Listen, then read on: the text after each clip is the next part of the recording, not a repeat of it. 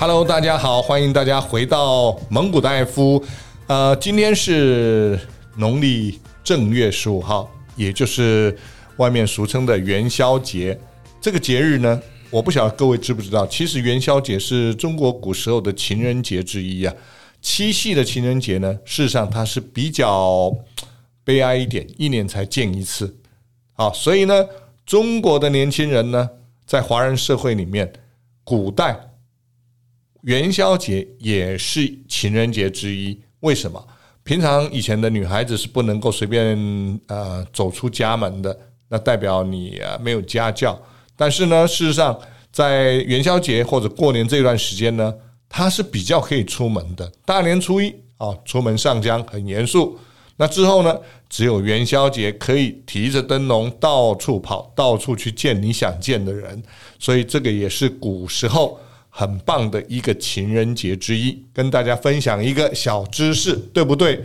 我不知道，因为我没有查证，只是有此一说。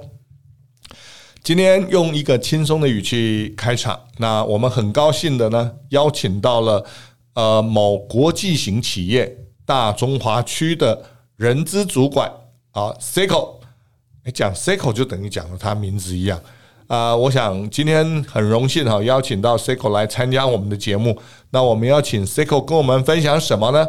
分享的题目呢，我想呃，第一、二集都已经讲过了。但是第一、二集在讲的时候，是从一个用人主管的角度来谈。那今天我们要请这个 Seiko 来跟我们分享的是如何从 HR 的角度啊，如何去看到新鲜人的价值。他怎么样在从 resume，就是从收到履历开始，去过滤出有价值的年轻人？那同样的，反过来，我们也要分享年轻人怎么样写自己的自传，才会让人资部门的人感到你是一个有价值、值得聘用的年轻人。好，我们首先来欢迎一下，掌声欢迎一下我们的人资长 Seiko。谢谢谢谢蒙古大夫，谢谢各位观听众朋友们。那刚才蒙古大夫你在开场就讲了，在第一集或第二集的时候，我们就从用人主管的角度上面去谈到，就是一个年轻人进一个企业，他应该准备什么样的东西。那呃，身为一个人资人员啊，我们每一天呃雪花片片的收到一些。啊、不管说是在职或者是刚毕业年轻人的一个履历，那在这么多的一个履历海之中啊，我们怎么去挑选到就是说企业适合的？那在这里有跟蒙古大夫分享一下，我也跟各位呃年轻朋友分享一下，就是说我们 HR 会从三个角度啊，一个角度是说我们在看这个履历，他有没有创造出他自己核心的价值，他没有表达出他核心的价值。其实你刚刚提到啊，这个履历有没有表达出核心价值？我对于我觉得对一个年轻人来讲非常的难，因为我刚刚大学要毕业，什么叫核心价值我都不知道。好，更更何况你要我写出来。那再退一步讲，不要说核心价值，我有什么价值我自己也不知道，因为我不懂得我我什么东西是人家要的，什么东西是人家不要的。那我平常在学校就是读书嘛。然后上课下课嘛，我怎么去想，怎么去写我的价值呢？很难，所以能不能从这些角度来帮我们年轻人解惑呢？OK，嗯，蒙古大夫在前面的，假如啊你是忠实的粉丝，你应该听得到他在前面几集有讲到，您年轻人进公司是要当一个有用或是好用的人。那蒙古大夫刚才在讲到，就是说价值这件事情。是在很多呃，不管说我们国内企业或跨国企业，在讲一个 c o value。c o value 不只是在做我们公司的 c o value 产品的 c o value，包含人的 c o value。那核心价值 c o value 这件事情，在大学生或者是没有经验的年轻人怎么表现？那我们可以从几个方面来说。第一个，您在学校里面读书，不管你是文法商，你是理工，你是医生。你一定有在你读书的长项上，那这个长项上，你不只是发挥在你个人，你可以分享给到你的朋友，甚至是说，我们也也看过有一些呃，就是名人出书，他把他的笔记分享到给大家，哦，那这就是你的一个核心的一个能力之一。呃，不懂啊，我分享给大家的笔记，我分享给大家我的读书心得，算什么价值？呃，这就是跟别人的差异化。这个差异化，别人他没有办法。同样，我们读呃语文这件事情，他能从整个语文的，不管说历史跟语文的关系啊、地理跟语文关系，或者是经济跟语文关系，他做一个很全盘的一个分析整理。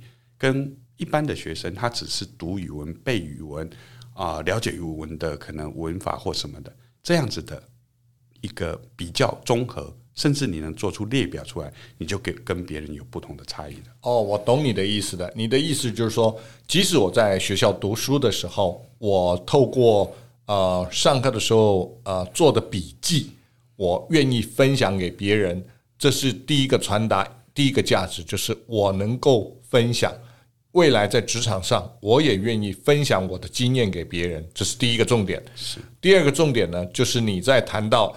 我分享我笔记的时候，那我在记笔记的时候，我有良好的抓重点的能力跟整理重点的能力，也就是说，我在截取相关呃课程的重点能力，我跟别人不一样，而且我又愿意把它分享下来，这样的描述就变成是你在课堂上的一个呃优势啊，你的性格特色，你的优势。哦，这个优势是人资部门会想看到的。对，从不只是人资部门，因为我们人资部门代表是各部门的主管，甚至公司的总经理，再去选择优秀的人才、适合的人才进我们公司。那如蒙古大夫，你刚才讲，他透过他的分析、他的整理、他的表达，我们 HR 在看，就是说这个人他有跟别人不一样的，他可能分析非常好，那我们可能把他放在我们经营管理部门。他的表达非常好，他可能诶适合在 Marcom 部门，或者在不同的，我们会从这个履历表单就他去表现出在学校除了他呃很自适应试的一个学习成就拿到什么学位之外，他只要有表达出他这一点，那对于我们人资人员，我们是给他加分的。哦，我懂了，也就是说如果你在写你的履历，把这些个经验加进来，你能够很有效的把它。呃，明确的说明清楚你这方面的能力、分享的能力或抓重点的能力，然后人资部门会看到他个人的特色、能力的特色。好，那个人的特色代表的就是呃自己个性上的呃个人特质了。好，意思是这样。那在人资的脑海中就会开始分类，你是属于做前端业务的人员，适合还是适合做后端的？后勤支援，或者是做呃市场行销啊，或者是做呃幕僚分析等等，你们就会开始分类。对，从履历当中看到一个人的优点跟特质。你的意思是这样？是的。哦，很棒。那我能不能请教你？因为你在大中华区上班嘛，那大陆的应届毕业生跟台湾的应届毕业生，他们在写这个履历的时候，会有哪些重点？是雷同的，又有哪些重点它是不一样的？OK，呃，我们我回答这个问题，蒙古大夫，你这个问题之前，我要先讲一下，就是说，呃，大陆的教育的形态跟我们国内是很不一样的。那大陆形态，因为它承袭是一个呃比较细分市场的，比方说我们电子工程，我们就叫电子工程这一类，但它电子工程里面，它才还会细分微分子啊、量子。它就是一个科系，它就已经我们一个电子工程科系，它还会细分到更细的、很专门的一个科系。我懂。啊，我在这边说明一下，大陆的学科呢是垂直分类，比如说我们台湾有一个呃海洋大学，那它有一个航海系。哦，那有轮机系，好，那有没有轮机系我不晓得了，但是在大陆呢，它是分成。呃，航海科学，嗯，啊，轮机科学、引擎科学、海流分类、海流，哦，它是每一个会制成一个系，是，所以它分得很细。那他们的教育呢，主要是承袭俄罗斯的教育方式，是，所以跟西方的教育不太一样。我们知道这个分类就好，所以不要去觉得呃哪边不一样。事实上，他们研究的是很深。那台湾的教育是比较广。之后再去选生啊，比较不太一样的一个模式。对，好，所以沿袭刚才孟大夫分享，就是说，呃，在大陆他们训练出来的人才是属于一个比较专门的人才。那我们国，我们台湾，我们训练是一个通才，甚至是是近几年台湾的呃教育改革，他把通才之中加上有一些文化，有一些特色，有些创意的一种不同的教育背景方式。懂？那就是不一样的教育模式。对，在这种不同的教育模式之下，新千人他在表达的部分，两岸的人就是大学生表达方式很截然不同。因为刚才呃孟大夫有在讲到说，因为在承袭俄罗斯的一个教育模式，他们对于因为在共产主义或者是呃呃这种物大人广的这种竞争压力之下，年轻人他是很想要出头，在。我们每一年的毕业生，我们可能只有几十万的人的毕业生就入市场，但是蒙古大夫，你知道吗？每一年大陆的应届毕业生逐年的升高入市场，像呃两千年，他就有八百五十万的年轻人毕业。毕业，也就是说，你要找工作，有八百五十万个人跟你抢。当然，其中一个工作，当然它是这么大的一个三十六个省份，然后那么多的区域。但现在好像没有三十六省吧？对对，好像是二十三省，我记得没错的话。但这么多的省份之中，你要再去竞争，然后在优秀之中，然后要做到顶尖，那您所要跟人家表达，在履历表上表达的就不一样。那他们有一个呃。二二幺八五幺的的这种学校，那这就是像我们的台城青教这种学校的一个一个定义，因为它是受到呃一些支持，在设备上、师资上都是比较高端的。那这些学校人员出来，他在他的履历履历表上就是有一个镀金了，哦，那展现出来的可能就比较不一样。那再来其次就是说，因为受的教育、专业教育跟整个的。包含他们在文化背景的教育上不同，他们比较敢于表达。呃，这种表达跟我们就是我常常讲，我们年轻的呃学员比较温良恭俭让，在我们台湾是，但温良恭俭让在中国，它是不是一个词哦？它，是一个弱者的表现。它是哎，对，呃，是不是大夫，大夫你表达的非常好。它不在于教育行业里面被必须要知道的。但是在于我们呃台湾的年轻朋友，或者是我们的教育背景上面，我们是期望他在衡量一个人的标准，一个年轻人的标准，或是一个主管的标准上面，他可能有温良恭俭让的一个文化或是一个行为的要求。但是在中国大陆，这个东西是如你刚刚讲，是一个弱者，或者是一个不入流，或者是一个。可能另外另类的吧，我我讲另类吧。我刚才前面讲说不入流可能是比较不正确的表达，就是另类的一种一种一种族群的人。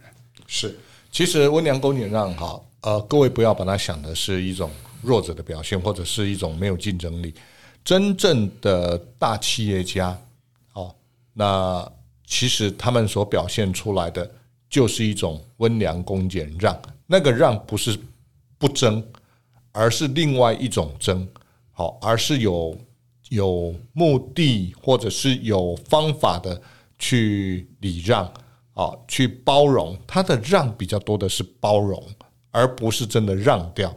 啊，那他们自己心里呢，会有一把尺，要做什么，是是有一把尺在的。啊，而那种包容呢，就是让不同的意见进来，不同的想法进来。有有创新的想法也可以进来，那这种让是一种比较积极性、有策略性思考的让。那我把它解释是一种包容。所以呃，年轻的朋友不要去让这个字面上的意义呢，这个把自己搞混掉了。哈，温良恭俭让是一种做人的态度，但是它有积极面跟消极面。那我们现在谈的都是积极面的温良恭俭让，它是更有。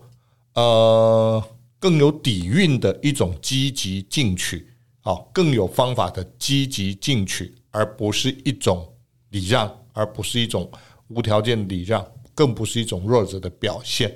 我在这边特别提出来说明一下。OK，好，所以因为两岸文化不一样哦，我特别要要稍微讲一下。是，谢谢大夫的补充哈。那在第三点，就前面就是在讲新社会新鲜人、两岸的新年轻人在对于履历表的表达上面的一个不同。对，那第三个部分呢，哎，在年轻人就是对于 approach，就是去争取到这个职位的积极性，呃，是完全不同。好，能不能举个例子？呃，举例子，我曾经接，就是说有一个职缺的开放，是否一个 markup，就一个市场行销。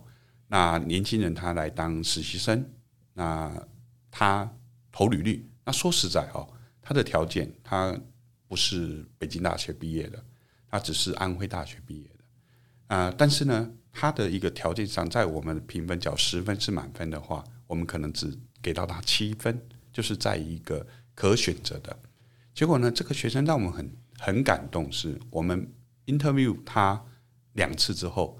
他除了把他 interview 过程他所说明的一些环节补充，包含他再加上他自己的理解，我们公司回去他在他之前呢已经对我们公司的网站啊、产品啊了解非常好，是讲出他的一个 proposal 了。但是在问话的过程，他自己的欠缺，他透过邮件再转寄给到我们。除了这之外，他特别在打电话到总机，因为我们。interview 的时候，我们没有递名片给他嘛？哦，他打电话到总机，主动说明要找谁扣人资主管，因为我有事情要跟他补充说明。转到我这边，我很惊讶，他不不是从一个哦，呃，谁扣主管，我能不能得到这个资料，得到这个机会啊？什么？他会从说，我在这个 interview 的过程，我觉得贵公司有哪一些我可以贡献的。就如回到我们刚才讲的，我在我的学习的过程里面，我有些跟人家不一样的价值，我能在这边做贡献的。那反而我在台湾做人资的时候，我遇到类似可能是已经刚才我讲那个是七分嘛，哈，类似可能是九分啊的人才，我们在犹豫，两个人在犹豫的时候，往往就是我们去决定这两个九分的里面哪一个去录取，没有人去。甚至是七分的，没有人去很主动的去 approach 说寄资料来去修正我的 interview 过程的缺失或者是不足，甚至是主动来去写 mail 来谢谢我有这次的 interview 的机会，然后呢，有没有怎么样一个补充的条件等等之类的，这是一个经验的分享，是。谢谢，因为呃，在台湾用这种比较积极性的补充说明，或者积极性的来呃再次的要求给一次机会，让他有更多的时间来讲他的想法跟做法，或者能够对公司的贡献，这部分的人相对是比较少数，但事实上也有啊，因为我个人就碰过非常积极。那通常非常积极的人呢，未来在公司里面。他表现也会非常积极，都不会太差，好，所以这是一种呃个性上的表现，就是呃整个在面对事情的时候，他能够勇敢的去面对这一次的呃面试，然后去分析面试的优点跟缺点，之后针对自己的不足或者公司可能会想要的价值，重新整理自己的说法，再一次的提供给公司去做。参考，也就是对一个职位，他会积极的争取。那这种事情呢，如果你的态度让别人看到，让 HR 看到，一般大部分人家都会对你刮目相看。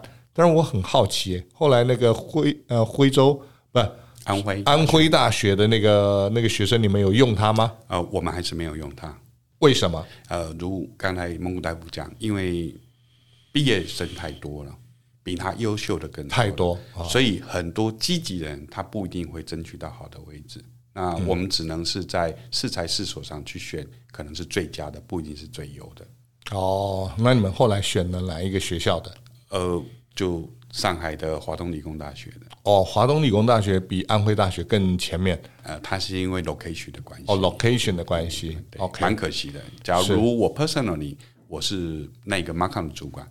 我是因为举这个例子，那当然谢谢孟达之前的一个就是把它修正，就是说不，我的意思并不是说台湾的学生不会做这个动作，在比例上，就是比较少。对对，比例上是的确，我也是这么认为。对，好，但是有时候在大陆，因为比例很多，做这种行为的很多，有时候我我在那边面试的时候，我反而会有一种压力，因为十个里面有五六个、七八个都会这样子努力争取，因为他们对一个工作的争取向往，那个积极度是强很多的。那我为什么会有压力呢？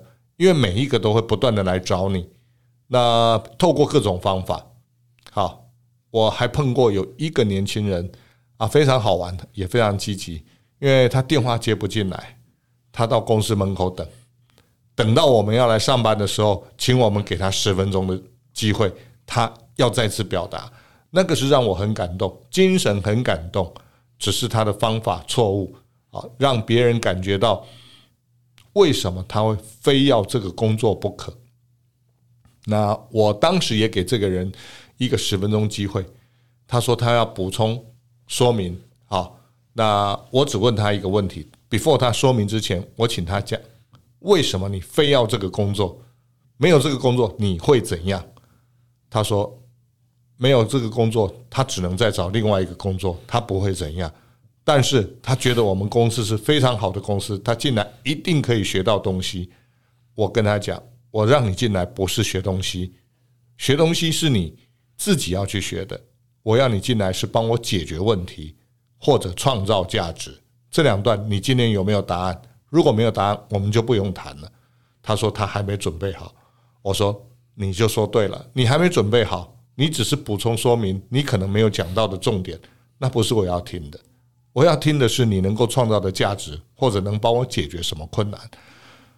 他就眼睛一亮，跟我说谢谢，他懂了，他就离开了。我相信他如果懂了以后，他下次再去跟别的公司谈这些事情的时候，他一定会准备的更好，对不对？是。好，所以呃，我们今天谈了一下子就聊到两岸学生在求职的时候态度上的不太一样，好。那这是跟大家分享，如果有一些年轻朋友想要到对岸工作的话，呃，这个氛围可能你们是要弄清楚的，因为两岸的教育文化、价值观真的都不一样。那如果你要在大陆上班，你一定要尊重当地的生活文化价值观，而不是用台湾的价值观去套进去。其实不止大陆，有些人想要去日本上班。有些人想要去东南亚上班，新加坡啊、泰国啦，啊，最最大的重点都要先融入当地的文化，跟尊重当地的文化，而不是用我们的价值观去套用。啊，这个是我们啊特别要提醒年轻人的。那今天非常高兴，哈，这个让啊以前亚太区、大中华区的。人资主管 Seiko 来跟我们分享，那我们下一个 topic 我们会再跟他聊得更多，让啊各位年轻人更有有更多的收获，希望对大家产生更多的帮助。谢谢大家，谢谢，谢谢，谢谢，好，拜拜，拜拜。